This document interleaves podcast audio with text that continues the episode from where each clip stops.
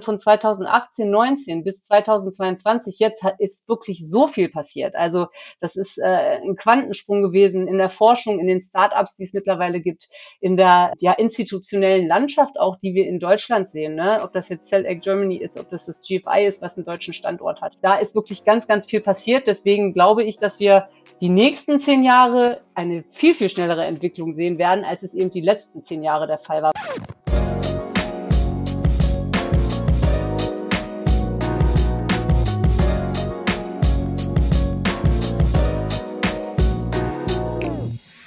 Herzlich willkommen zum Coro Podcast. Heute mal wieder mit mir, Lena. In dieser Folge soll es um ein Thema gehen, das im Vergleich zu vielen anderen Foodtrends noch nicht so sehr in aller Munde ist, nämlich um Laborfleisch. Und das sogar wortwörtlich, denn in Asien und den USA wird kultiviertes Fleisch bereits verkauft. In Deutschland und Europa hat es allerdings noch keine Zulassung.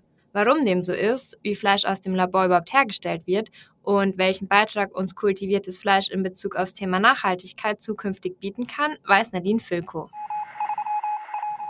Hi Nadine, mega cool, dass du dir die Zeit genommen hast, um bei unserer heutigen Folge dabei zu sein. Heute soll es ja ums Thema In-vitro-Fleisch gehen. Magst du vielleicht erstmal erklären, was das genau ist und wie sowas überhaupt hergestellt wird? Super gerne. Bevor ich auf den Herstellungsprozess eingehen, äh, eingehe, würde ich aber äh, gerne noch über die Begrifflichkeit In-vitro-Fleisch sprechen. Also das ist tatsächlich auch ein Begriff, den man eigentlich in der Szene gar nicht mehr äh, nutzt, ähm, sondern das geht eher so in dieses kultivierte Fleischbereich. Ich glaube, das ist auch ganz wichtig, äh, ja, für die Verbraucher draußen, dass sie sehen, es ist äh, kein Produkt, was jetzt irgendwie so einen medizinischen Forschungstouch hat. Wobei, wenn wir jetzt natürlich über die Herstellung sprechen, man da so ein bisschen auch ein Gefühl dafür bekommt, warum diese Begrifflichkeit des In-vitro-Fleisches am Anfang auch geschafft hat, eben äh, ja den Markt auch zu dominieren. Ähm, also äh, es ist so, dass äh, einem Tier ein, eine Biopsie entnommen wird und anhand dieser Zellen ähm, wird dann äh, innerhalb von einem Nährmedium ein, also die Zellen äh, werden dazu gebracht, dass, dass die sich vermehren und dann entsteht da eben Fleisch.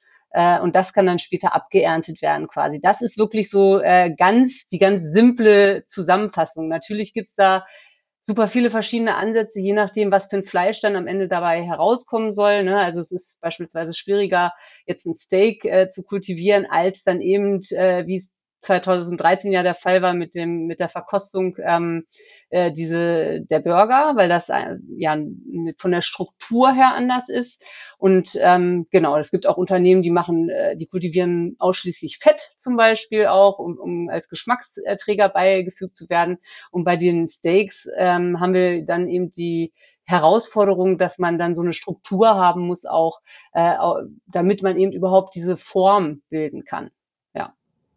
Ah, okay, weil ich dachte nämlich, dass es bisher noch gar nicht möglich ist, kultiviertes Fleisch mit Struktur herzustellen. Also es wird ganz viel dran geforscht. Äh, soweit ich informiert bin, gab es auch schon die ersten Steaks, die kultiviert wurden. Ähm, nicht hier in Deutschland, äh, da sind wir eh insgesamt noch nicht so weit. Ähm, aber es gibt hier in Deutschland zum Beispiel die Lisa Franke, die ähm, forscht an so einer an einer pflanzenbasierten Struktur, auf der dann die ähm, Fleischzellen wachsen können. Also da wird äh, ganz viel gemacht. Aber ja, das ist äh, das ist also die hohe Kunst, ne? dass man am Ende vielleicht irgendwann äh, ein schönes Filetsteak hat. Okay, aber dieses kultivierte Fleisch wird ja momentan noch aus Stammzellen aus dem Muskelgewebe von Kühen gewonnen. Und damit ist es ja nicht vegan und auch nicht vegetarisch. Gibt es denn da inzwischen schon eine Alternative oder konzentriert man sich bei der Weiterentwicklung noch auf die eben genannte Stammzellenmethode? Nein, also ich glaube, das ist, das ist dann der falsche Ansatz. Ähm, es gibt ja, sehr, sehr viele pflanzenbasierte Produkte, die vegetarisch und vegan sind. Das sind ganz andere Herstellungsprozesse. Wenn ich eine, einem Tier eine Zelle entnehme, dann ist es äh, selbstverständlich äh, nicht äh, ja, vegan oder vegetarisch. Allerdings äh, ja, gibt es Ansätze in der Fermentation. Ähm, da gibt es ja ein, ein Unternehmen, äh, Formo zum Beispiel, die äh, in Berlin auch sitzen und äh, die ähm, nehmen, nutzen eben diese Fermentation, um Milch quasi nachzubauen. Äh, ich glaube, das ist auch ein ganz, ganz interessanter Ansatz. Das wäre tatsächlich ja dann vegetarisch. Es ist aber auch nicht mehr unbedingt kultiviert. Ähm, man sagt dann so A-cultivated. Ähm, ja, also den Ansatz gibt es auch. Okay, und wie sieht's denn so generell mit dem Tierwohl aus? Kann man sagen, dass es den Tieren schlechter geht, wenn ihnen diese Stammzellen entnommen werden? Oder ist das herkömmliche Schlachten dann doch noch in Anführungszeichen die tierfreundlichere Methode? Also wir kennen ja selbst auch Biopsien aus der Medizin. Ähm, da wird danach bist du ja auch nicht tot oder dir geht's mega schlecht. Äh, ich selbst tatsächlich musste auch schon mal eine Biopsie abgeben von äh, aus meinen Bronchien und ähm, nee, das äh, wird betäubt. Du kriegst die, das Fleisch wird entnommen und dann hast du da halt eine kleine Wunde. Aber das ist jetzt nicht ähm, äh, nicht invasiv in der Form. Ne? Also das äh, ist mit einer Schlachtung ja gar nicht vergleichbar. Äh, das Tier lebt danach weiter. Äh, Im Bestfall stellt man sich ja so vor, irgendwann man kennt das Tier, so wie es ja jetzt auch mittlerweile bei so Sharing-Ansätzen ist. Äh, die Kuh, man kennt die Kuh, man teilt die, ne, man weiß, wo sie lebt, was sie isst und irgendwann wird sie geschlachtet. Eventuell muss sie dann halt irgendwann auch nicht mehr geschlachtet werden, sondern es wird eben diese eine Biopsie entnommen und daraus wird dann das Fleisch kultiviert.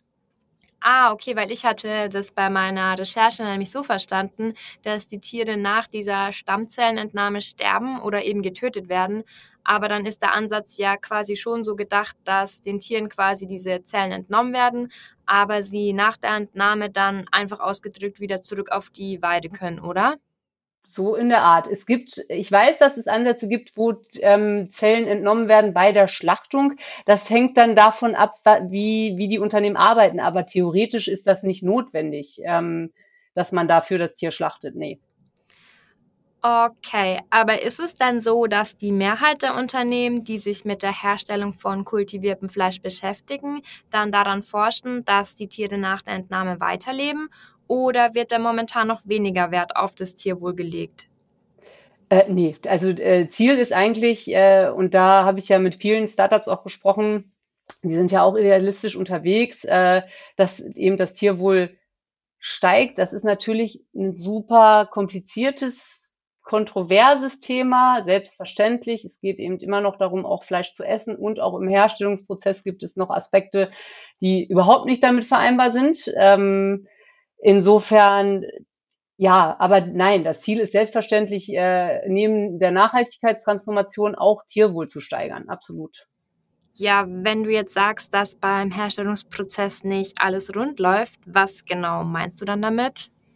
Das Kälberserum. Ich glaube, das ist auch so das allererste, was immer äh, ja in der Kritik steht. Ähm, das ist auch richtig äh, und wichtig, dass man darüber spricht. Die Unternehmen forschen an pflanzenbasierten Medien. Das Kälberserum ist äh, etwas, was äh, den, ich weiß, ich will jetzt hier nichts Falsches sagen, aber soweit ich informiert bin, den, den lebenden Kälbern aus dem Mutterbauch ins Herz, da wird das entzogen und äh, sowohl die Kuh als auch das Kälbchen sterben dann dabei. Ne? Äh, und das ist halt wirklich, das ist ein Verfahren, äh, dieses Serum wird in der Medizin auch genutzt. Ähm, das ist jetzt nichts, was aufgekommen ist für die Kultivierung von Fleisch oder etwas in der Art. Aber das ist auch etwas, was keiner aus der Szene möchte.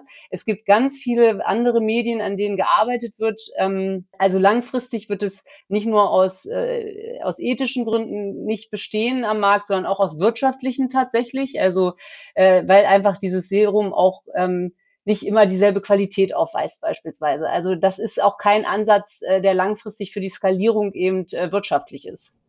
Okay, aber wie sieht es denn bei kultiviertem Fleisch in Bezug auf das Thema Nachhaltigkeit aus? Weil Laborfleisch wird ja nachgesagt, dass es einen nachhaltigeren Beitrag zur Lebensmittelherstellung leisten kann. Stimmt es denn? Ja, das ist auch ein ganz schwieriges Thema. Also selbst ich habe ja äh, 2019 mein Buch rausgebracht zum Thema und auch da ähm, habe ich schon, und das ist ja jetzt auch wieder drei Jahre her, das heißt, seitdem ist wieder diese, und die Szene ist sehr, sehr schnelllebig, sehr viel passiert. Ähm, und schon da gab es eben einschlägige Studien, die sich immer wieder selbst auch, äh, also die Ergebnisse revidieren und dann, weil du einfach diese, massenhafte Produktion gar nicht hast. Das heißt, du hast die Zahlen nicht. Du weißt nicht, woher kommt denn die Energie tatsächlich. Es gibt auch dann bestimmte, also es gibt, wenn du dir verschiedene Aspekte anguckst, ähm, wie Wasserverbrauch, Landnutzung. Landnutzung wird sicherlich ein Thema sein. Ich denke, da sind sich alle einig. Da werden wir auf jeden Fall dann einen Gewinn haben. Ne? Aber ähm, ja, äh, es gibt auch Bereiche, wo dann der Wasserverbrauch beispielsweise auch höher ist. Dann muss man eben gucken mit dem Energieverbrauch. Ähm, wenn das dann alles aus erneuerbaren Energien ist, ist es natürlich positiv, aber da sind wir noch nicht. Und ja, es gibt zu viele blinde Flecken in der Berechnung, als dass ich da irgendwie mich jetzt äh, als äh, jemand, der ja auch unabhängig von der Szene ist, hinstellen würde und sagen würde, so und so viel Prozent weniger. Ähm, weil ich da tatsächlich noch nicht sehe, dass die Zahlen da sind. Okay, und wir haben ja vorhin auch schon mal ein bisschen darüber gesprochen, dass 2013 ja der erste Burger aus kultiviertem Fleisch auf den Markt gebracht wurde und das ist damit ja dann auch schon fast zehn Jahre her. Aber auf dem europäischen Markt hat kultiviertes Fleisch ja immer noch keine Zulassung erhalten, in den USA und Asien ja schon. Was ist denn der Grund dafür? Äh, in Singapur wird's verkauft, genau. Das ist so das erste Land gewesen. Und es sind ganz, ganz viele Gründe, warum auch ähm, die Entwicklung ja, also du musst das Produkt erstmal entwickeln, du musst gucken, dass es skalierbar ist. Dann gibt es ganz viele Hürden auch in dem Herstellungsprozess. Damit beschäftige ich mich jetzt auch, äh, nachdem ich erstmal 2018, 19 noch geguckt habe, was ist das überhaupt? Ne? Und man erstmal guckt, okay, wie können wir davon profitieren? Geht jetzt mehr ins Detail und jetzt äh, wirklich an die Hürden, die es gibt am Markt. Und dazu zählen natürlich auch sowas wie Bioreaktoren, die man braucht, um, um das Fleisch herzustellen. Dazu zählt beispielsweise auch das Medium. Äh, das heißt, um da irgendwie äh, eine wirkliche Skalierbarkeit zu schaffen, muss man eben auch in die Forschung und Entwicklung investieren. Die Gelder müssen da sein. Und das sind ganz viele Punkte, an denen auch gearbeitet wird. Und dann gibt es noch ein Problem in der ähm, Regulierung. Auch selbst in Singapur hat es ja zwei Jahre gedauert. Also Just Foods oder Just Inc. Äh, mit dem Good Meat, was sie da ja auf den Markt gebracht haben. Die haben zwei Jahre gemeinsam mit der Regierung daran gefeilt, das auf den Markt zu bringen. Das ist auch, äh, bei uns gibt es eben die Novel Food Verordnung. Das heißt, äh, Lebensmittel, die ähm, neuartig sind, die man nicht kennt, die müssen natürlich untersucht werden. Das hat ja auch äh, seinen Sinn und Zweck. Ne? Es soll halt nichts auf den Markt kommen, was nachher äh, gesundheitsschädlich ist oder oder oder. Was nicht bedeutet, dass es nicht kommt. Es ist aber auch so, diese Anträge müssen ja auch erstmal eingereicht werden. Da muss dran gearbeitet werden. Und ähm, den ersten Artikel habe ich 2017 geschrieben. Da gab es noch gar nicht so viel mehr. Das muss man mal ganz klar sagen. Und dann von 2018, 19 bis 2022 jetzt ist wirklich so viel passiert. Also das ist äh, ein Quantensprung gewesen in der Forschung, in den Startups, die es mittlerweile gibt gibt, in der ja, institutionellen Landschaft auch, die wir in Deutschland sehen, ne? ob das jetzt Cell Egg Germany ist, ob das das GFI ist, was einen deutschen Standort hat. Da ist wirklich ganz, ganz viel passiert. Deswegen glaube ich, dass wir die nächsten zehn Jahre eine viel, viel schnellere Entwicklung sehen werden, als es eben die letzten zehn Jahre der Fall war, weil da erstmal auch die Basics geschafft werden mussten. Okay, verstehe. Und wenn du jetzt sagst, dass man in zehn Jahren eine noch schnellere und krassere Entwicklung haben wird, glaubst du dann, dass es in zehn Jahren auch hier möglich sein wird, Laborfleisch zu kaufen? Ich hoffe und denke, dass es schneller gehen wird. Also ich glaube nicht, dass es noch zehn Jahre brauchen wird. Es wird sicherlich nicht zuerst in den Supermärkten landen, sondern so wie wir es auch in Singapur sehen, erstmal in den Gastronomien. Ähm, darüber äh, hat man ja auch einen viel besseren Ansatzpunkt, um die, die Gäste, also die Verbraucher erstmal zu erreichen, bevor man es dann massenhaft in die Supermärkte bringt. Dann ist es so, dass es eben diese ganzen Hürden gibt, die überwunden werden müssen. Und bevor das nicht geschafft ist, dann kann ich ja auch kein massenhaftes Produkt herstellen. Ähm, es gibt ein deutsches Startup Innocent Meat, mit denen habe ich mich unterhalten äh, zu diesen Hürden. Die sagen, ja, na klar gibt es auch äh, die Ansätze, gute technologische Ansätze, wo dann das Fleisch vier Euro kostet nur noch oder vier Dollar.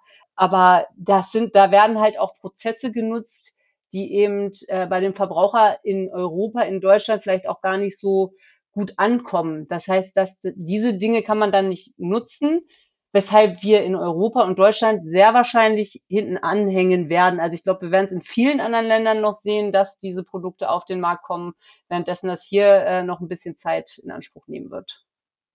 Okay, und was ist denn deine Einschätzung dazu, wie kultiviertes Fleisch in Deutschland generell so angenommen wird, falls es in Zukunft mal eine Zulassung erhalten sollte? Also da gibt's ja auch mittlerweile super viele unterschiedliche Ansätze, äh, Studien zu, ähm, die das äh, untersucht haben. Es ist natürlich ein kultureller Aspekt. Also Fleisch gehört für uns mit zur Kultur. Wir äh, verbinden damit Emotionen, familiäres, freundschaftliches. Ne? Also das ist ein, ja, da ist eine sehr emotionale Verbindung zu. Ähm, Nichtsdestotrotz ist es so, dass wir aufgrund der Schwierigkeiten, die wir beispielsweise äh, ja durch die Nachhaltigkeitstransformation oder die Umweltbelastung haben, ne, gar nicht anders können, als Alternativen für die Prozesse zu entwickeln, die wir derzeit haben, um eben gewisse Ziele auch zu erreichen am Markt.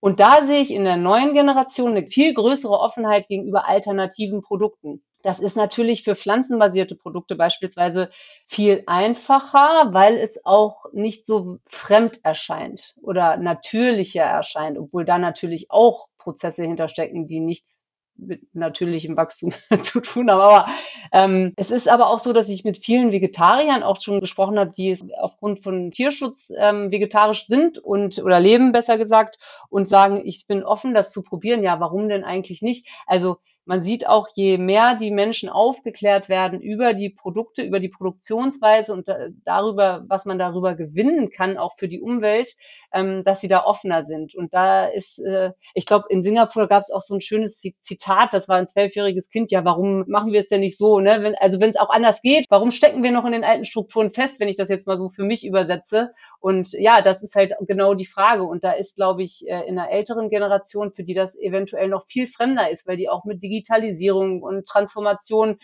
nicht so in Berührung kommen, ähm, ist das viel abstrakter als für uns, die ja, wo wir vielleicht offener sind. Ja, klar, man ist auch in seiner Bubble immer ein bisschen, aber da sehe ich äh, unterschiedliche Verbraucherstrukturen und Zielgruppen, die man auch unterschiedlich dann wahrscheinlich ansprechen muss, ja. Also glaubst du, dass es quasi so wie mit den vegetarischen und veganen Optionen an Ersatzprodukten ist, die es ja mittlerweile gefühlt wie Sand am Meer in Deutschland gibt, dass die Leute in einer jüngeren Altersgruppe kultiviertes Fleisch wahrscheinlich eher annehmen werden als Leute in einer älteren Altersgruppe? Ja, es kommt eben ganz drauf an, äh, aus welchen Gründen die sich vielleicht auch vegetarisch und vegan ernähren. Es gibt mit Sicherheit viele, äh, also vor allem gibt's ja die Flexitarier. Ne? Also das ist die Gruppe, über die wir reden müssen. Und es, ist nicht mal mehr, und das habe ich auch aus, aus äh, Studien gelernt, die jetzt gerade erst in diesem Jahr erschienen sind, müssen wir wahrscheinlich gar nicht mehr über den Flexitarier künftig sprechen, sondern wir sprechen dann äh, über einfach über einen neuen Omnivoren. Äh, und der ist eben vielleicht dann nur einmal die Woche, einmal im Monat, was weiß ich, ein Stück Fleisch und für den ist das natürlich interessant. Also genauso wie ich ja auch nicht äh, vegetarisch lebe, obwohl ich sagen muss, ähm, seitdem ich mich mit der Thematik beschäftige, esse ich signifikant weniger Fleisch und achte darauf, wo kommt das Fleisch her und ähm, bin da, habe da wirklich auch eine größere Distanz und ähm, Gott sei Dank äh, bietet der Markt mittlerweile super tolle Alternativprodukte. Also da, auch da bin ich wirklich begeistert und diese, diese Gruppe dieser Flexitarier oder äh, ne, transformierten Omnivoren, die wird auf jeden Fall äh, offen sein dafür, ja. Okay, und jetzt würde ich gerne noch auf die These eingehen, dass kultiviertem Fleisch ja auch nachgesagt wird, dass es die Lösung für den Welthunger sein könnte. Was ist denn deine Meinung dazu? Kann man das so sagen oder ist die Aussage für dich persönlich zu hoch gefasst? Nein, also wir sprechen hier nicht davon, dass das jetzt das Allheilmittel ist für die Zukunft, auf keinen Fall. Das ist für mich auch die Erkenntnis gewesen in meinem Buch, wo ich ja dann auch geguckt habe, okay, ist das, äh, ist das die Zukunft der Ernährung? Es ist ein Teil der Zukunft der Ernährung. Ich glaube, und das, ich kann das ja nicht mit Gewissheit sagen, aber ich gehe ganz stark davon aus, dass wir immer noch äh, eine ökologische, eine Biolandwirtschaft haben werden, ähm, wo eben ein ganz anderer Umgang mit dem Tier vorherrscht, dass wir von der Massenproduktion wegkommen und dann eine Mischung haben aus pflanzenbasierten Produkten, die ja auch mittlerweile wirklich gut schmecken und äh, wo man auch als Fleischesser eine, eine Offenheit für hat und auch ein Interesse und Neugier ja auch hat für die Produkte. Und ja, den, genau, also die Ernährung der Weltbevölkerung ist auf jeden Fall eine große Hürde der Zukunft und es kann ein Lösungsansatz sein unter vielen. Mm, ja, verstehe. Und ja, dann natürlich noch die Frage, hast du selber dann schon mal Laborfleisch probiert? Ah, da, ja, natürlich. Die Frage kommt immer. Fleisch, äh, das Fleisch noch nicht, weil es auch nicht erlaubt ist hier. Ähm, ich glaube, ich müsste dafür vielleicht mal in die Staaten nach äh, Israel oder sonst irgendwo hinfahren. Aber ich habe tatsächlich schon ein Hybridprodukt äh, probiert. Das ist übrigens auch, glaube ich, ein ganz wichtiger Ansatz, der es auch zuerst äh, auf dem Markt schaffen wird, einfach auch ähm, im Kontext der Skalierung. Das war kultiviertes Fett mit einem pflanzenbasierten, ähm, ich meine, es war Erbsenprotein äh, Teil und äh, also das hat wirklich super klasse geschmeckt, würde ich immer wieder essen. Ah, krass. Also gibt es denn in Deutschland wohl schon so Hybridansätze, wie du sie gerade angesprochen hast? Ähm, nicht am Markt offiziell. Äh, das war ein Chicken Nugget, den ich verkostet habe. Das äh, war Piece of Meat, aber man kann die Verkostung nicht machen derzeit am Markt. Okay, also steckt dieser Ansatz dann auch noch eher in den Kinderschuhen.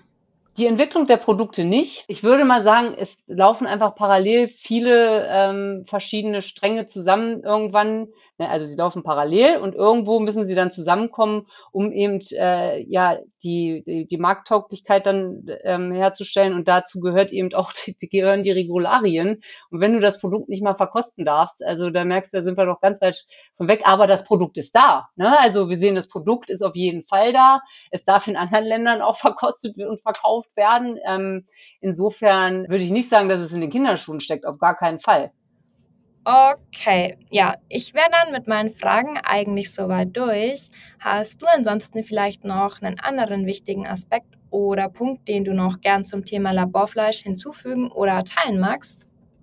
Was ich, glaube ich, noch ganz wichtig finde, ist, ähm, die Voraussetzungen, wie wir am Markt gemeinsam quasi auch äh, ja oder einen Markt schaffen können, der offen ist für die Produkte. Und das ist halt, äh, da ist es ganz wichtig, eben so einen kollaborativen Ansatz auch zu fahren und eben auch mit äh, Unternehmen zusammenzuarbeiten, die aus der einschlägigen Industrie sind und dass man da vielleicht auch ein bisschen Offenheit für den Diskurs äh, haben muss und äh, um auch Strukturen zu nutzen, die eben schon da sind, ne? seien es logistische, und äh, und wir auch, äh, also die Politik muss sich öffnen für das Thema. Das ist auch noch ein, eine ganz, ganz große Hürde, auch hier in Deutschland. Da versuche ich immer mal wieder irgendwie ja ein Statement zu bekommen und ähm, die Politik hält sich da noch sehr, sehr bedeckt. Und wir müssen eben auch den Dialog mit den Landwirten schaffen. Das ist auch ganz ein ganz wichtiges Thema. Da gibt es auch schon verschiedene Studien aus den Niederlanden, wo man sieht, die Bauern, die sind offen für die Thematik, aber es wird noch wenig gemacht. Es ist noch sehr abstrakt. Und das ist, glaube ich, sogar ein ganz wichtiges Thema, eben, dass wir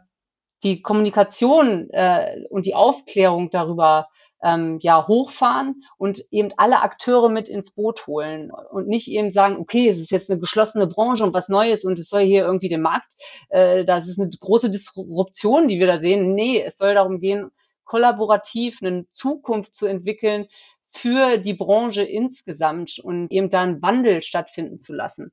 Und äh, das kann halt eben nur Hand in Hand passieren.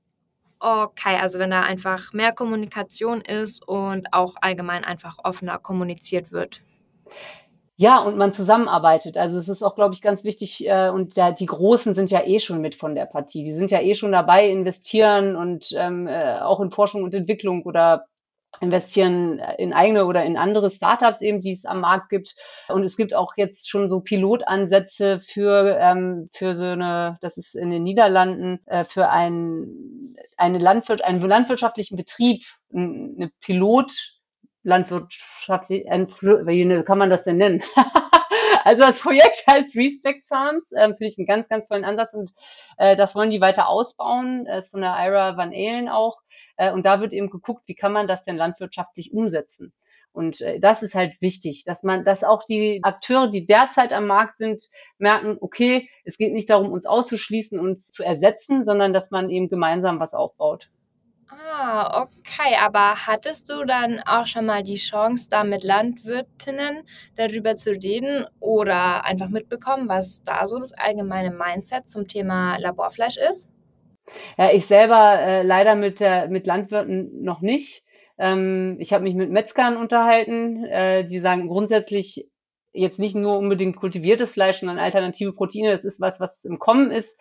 Ähm, ich schreibe ja auch für äh, ein Magazin New Meat und da gab es dann auch einen Beitrag im letzten Heft von einer Nachwuchsmetzgerin, die halt so einen Fünf-Punkte-Plan zum vegetarischen Produkt in der Metzgerei und da, da merkst du ja auch, ich fange auch immer wieder an, von pflanzenbasierten Produkten zu sprechen, dass es eben nicht darum geht, irgendwie diese, diese eine Technologie oder diesen einen Ansatz äh, für den Wandel durchzudrücken, sondern dass es eben so ein ganzheitlicher Ansatz ist. Und ähm, das ist auf jeden Fall bei den Stakeholdern schon auf der Agenda, aber eben noch nicht weit genug, breit genug und es ist noch nicht so ganz klar, welche Rolle sie da spielen können. Ähm, aber es gibt, wie gesagt, diese Studien mit Landwirten auch, die sagen, äh, sie sind auf jeden Fall offen, na klar. Ne? Also ich glaube, die Bedingungen für Landwirte sind eh schon schlecht genug. Warum soll man denn nicht offen sein für was Neues, wo man eventuell viel, viel besser auch von leben kann? Also je nachdem, ne, wie, die, wie die Strukturen dann aussehen.